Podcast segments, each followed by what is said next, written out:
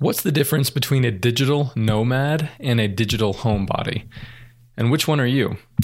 What are the advantages and disadvantages of both? In this video, I'm going to discuss with you an honest representation of both types of freelancing so that you can decide where you fit in. And I am biased towards being a digital homebody, but I'm going to present digital nomading as a viable option and help you understand the challenges that come with it and that come with both types of freelancing.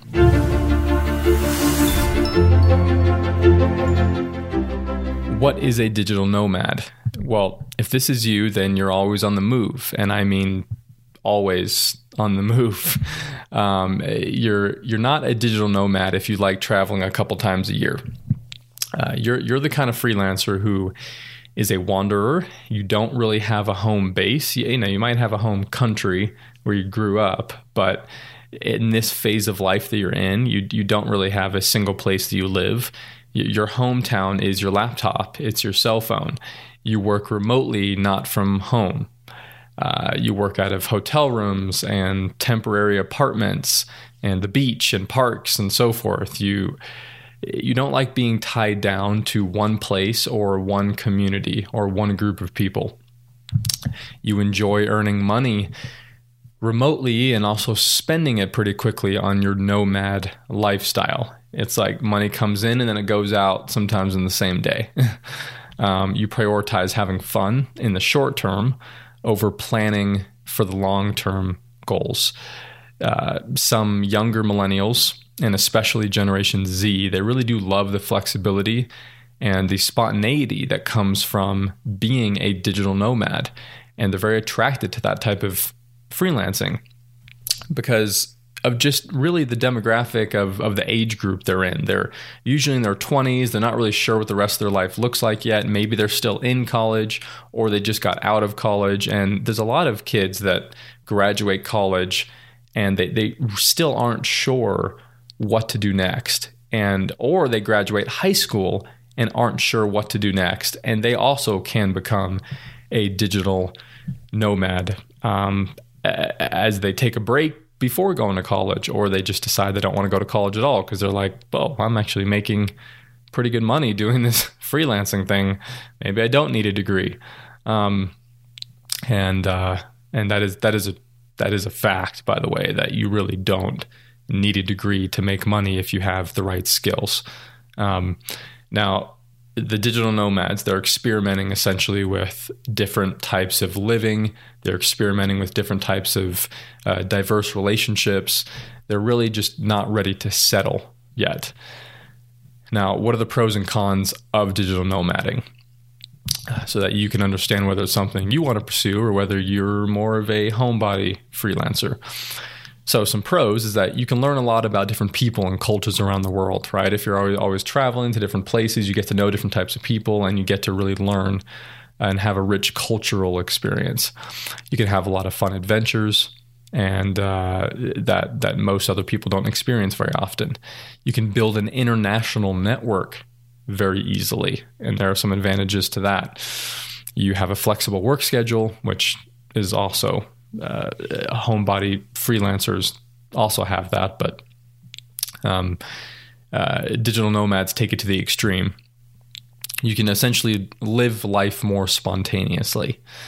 Now, what are some of the disadvantages of being a digital nomad?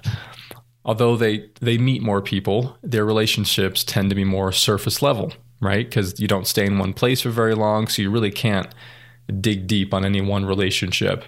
Um, also, it's a challenge to coordinate meetings and calls with clients because of the time zone difference and because your time zone is shifting often as well. So if you have a long term client, it can be difficult for that long term client to follow you around as you keep shifting to different places.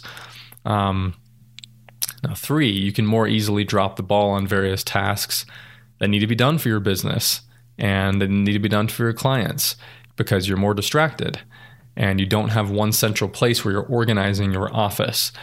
Um, again, I'm not saying that every digital nomad is like this, but it's it's you're more susceptible to be like this for to have these issues as a digital nomad. Uh, you can have a hard time convincing higher end business clients to take you seriously. That's a big one. Um, as it's harder to convince them that you're a serious business owner because they see you as more predict- unpredictable. They see you as less focused. Um, even though there are plenty of digital nomads that are very organized and focused, it's harder to convince clients of that because most of your clients are business owners and businesses that have a very regular lifestyle that live in one place that aren't traveling around they live in a na- in a house in a neighborhood with their families and so they have a harder time understanding where you're coming from and the kind of lifestyle you have um, and so it, uh, it, it it is more difficult to help them see that you're reliable. Even if you are reliable, you're going to have to go the extra mile to convince them of that. Um, and, and and they're just assuming that you're going to be that you're going to be young and that you're going to be inexperienced, even if you are very skilled at what you do. Um, now, when I hire freelancers for my business, um, I do avoid hiring digital nomads because of the difficulty that comes with working with somebody that keeps moving around and it's hard to coordinate times to connect. Uh, communication can be iffy. Um, so I do avoid that, even though I know that there are some very skilled ones out there. Uh, now, also, it's more difficult to get paid unless you process everything online and you have the right technology to deal with being in different countries and different locations. Also, your internet. This is a really big one. Your internet can be more unreliable as you move around, which can cause bottlenecks in the online work that you're doing for clients. That you know, you go to one hotel or one place and the internet service just isn't as great, and it's going to fluctuate depending on the country or the place that you're in or if you're just going around the United States, it can, it can still fluctuate. As you can see, in my opinion, there there are more cons than pros when it comes to being a digital nomad. But it doesn't mean that that version of freelancing should be totally avoided. I'm not saying that it's it's such a bad thing. You just don't even go there. Um, I think it is right for some people, but I do believe that it is just a phase for them. Digital nomading is always just a phase. Um, you can only be a nomad for so long before converting into a digital homebody because it's at the core of who we are as humans to settle and to take root in one place at some point and to build a more stable life, to really build prosperity. Uh, you have to kind of root yourself somewhere. Now, uh, being a homebody doesn't mean that you never travel or that you never adventure. It doesn't mean that you're a recluse. It doesn't have to mean that at all. It just means that you have one primary house that you build your life from and that you're at most of the time. Most people thrive when they can stay in one place for at least a couple years. And when you're in your 20s and you're wanting to explore the world and figure out your direction in life, then yeah, being a digital nomad can be one way to do that. You can work and earn money while you travel. It's it's a cool thing. But it gets to the point where many of them realize that they want more than just spontaneous fun. Uh, they want more than just constantly meeting new people. They want to actually get to know some of the people they do know better, and they want to. They start to crave those deeper relationships. Overall, they get to a point where they want some more long term meaning in their life. Um, it's it's really is more of a phase than a lifetime calling. You, I mean, you rarely you rarely see somebody in their 40s being a digital nomad because it starts to lose purpose after a while. Uh, kids in their 20s sometimes need to go on this taste testing frenzy and they need to travel the world and experience a lot of different people and on that surface level. And that's okay. And uh, it's really is for people that they're coming out of college or they're coming out of high school and they just don't know what to do next. They're unsure about their purpose, they're unsure about their life goals. That's what digital nomading is for. Is, is those people and it's and it's okay if they have to go through that phase now, what is a digital homebody? Let's dive deeper into that. They're essentially freelancers who like having a home base. They thrive off of working from home instead of a hotel room. They prefer to stay at home most of the year and they're not continuously traveling around. They root themselves in a community and they build fewer but stronger relationships. And they tend to be more family oriented. They uh, most parents who are self-employed are digital homebodies. Um, there are freelancers who are single with no kids that are also homebodies too, but freelancing parents tend to be the majority of the homebody freelancer community. Um, they tend to be people that at some point they do want to get married and they want to have kids and they want to build a family, or they want to just get married and not have kids. But either way, they want to settle to some point. Um, and uh, I know that there are some families that are more related to the digital nomad type of side of things, where the, maybe they're a married couple with no kids, or they're a married couple with kids, and they are constantly traveling and they don't have a home base and it's part of their career and it's part of their life purpose and what they're involved in. Maybe it's various humanitarian work or just um, a different type of career that involves constantly traveling around. Um, and I still consider them a part of the digital homebody community to an extent because they still root themselves in a family. Their family is their home opposed to a single house. Um, and they, they still have that the meaning that comes from settling in a few relationships. Um, they're not just out having fun, experimenting with different things. They have a purpose. They have a clear career path and they're and they're building a family. They're creating that legacy. They're rooting themselves in those relationships. Um, and I know some freelancing families that are like this. And so I think that they're more on the outskirts of the digital homebody community. They're kind of a hybrid. Um, but I wouldn't consider them just a digital nomad in the way that I described it before.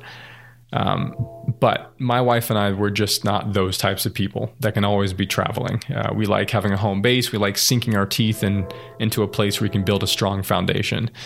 And we really like having the consistency that comes from that. So, what are the pros and cons of being a digital homebody? Let's let's outline some of the pros and some of the cons so that you understand whether it's something you want to be involved in or or not. So, pros is that you have consistency in place and in routine, which can really help your business to have one place where you're working and you have a specific routine in your life that helps you have a more set work schedule.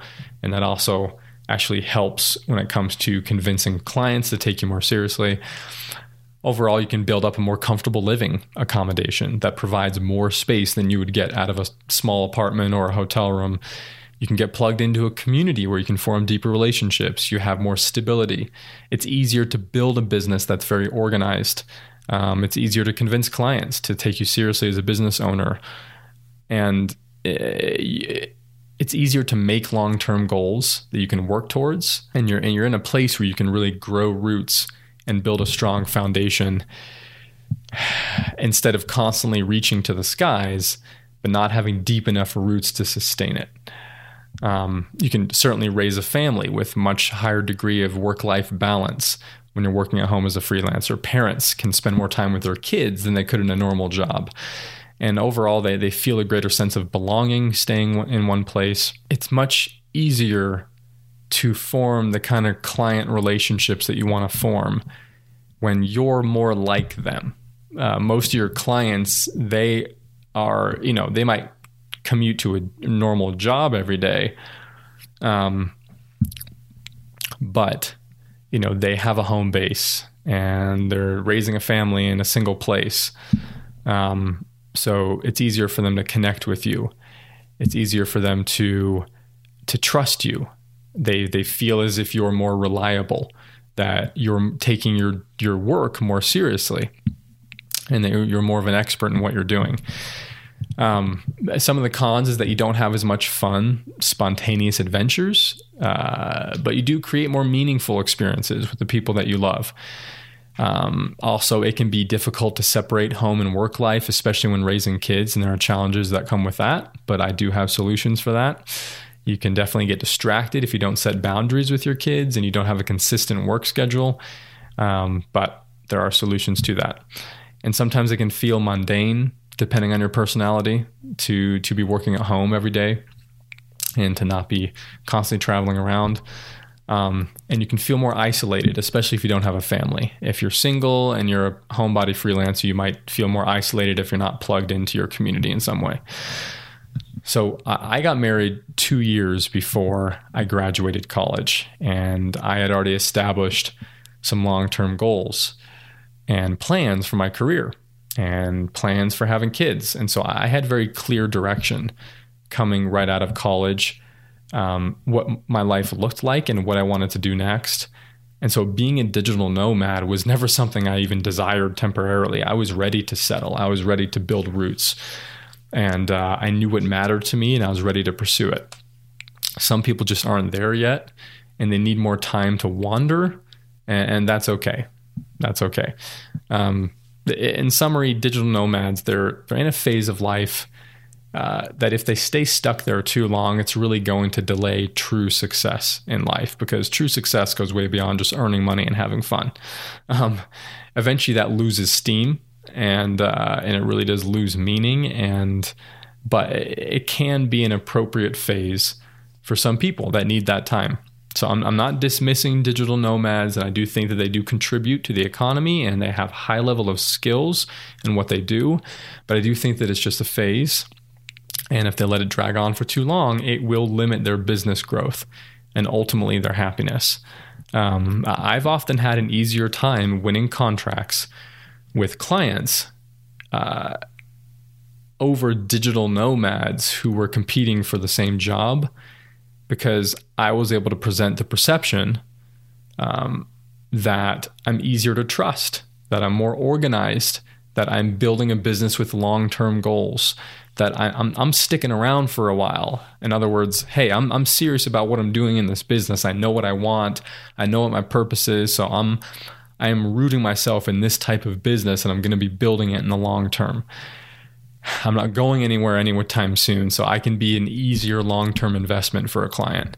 Whereas they, what they do is they assume that a digital nomad is experimenting with different types of work in the same way they're experimenting with different types of lifestyles, and that they could change their mind with the wind. And for that reason, they don't see them as experts in their field as often um, they, they, they really do have that fear that within a few months of working with them, they might bail and pursue something else that, that, that whatever the new shiny thing is, maybe now they'll, they'll pursue that. And so they, they assume that a digital nomad is a kid in their 20s with less experience, even if they do have high skills, and that they are somebody who uh, might just keep shifting uh, their business focus so much that a client can't maintain a long term relationship with them very easily and that they don't have that uh, reliability. So, uh, that is something to consider. Uh, that there is, it can be more difficult to find the kind of clients that really sustain long term business growth when you are of the digital nomad type of uh, type of career path pursuit and lifestyle. So if you're young and you want to pursue the life of a digital nomad for a time, then go for it. Uh, I just want to make sure that you know what you're getting into on the business side of things and the challenges that you may face as you try to convince clients to take you seriously. And if you're a parent, then being a digital homebody is likely the best course. Either either way you choose, freelancing overall, in my opinion, is the best type of career and allows you to pursue the lifestyle that will make you the happiest. So, you're in the right place if you're trying to pursue freelancing, whether that's through the nomadic lifestyle or whether you're trying to settle somewhere. Either way, freelancing is the way to go. So, you're on the right track with that. And I hope this is helpful to you and you understanding the difference between the two and trying to decide where you fit in to one or the other of those types of freelancing communities.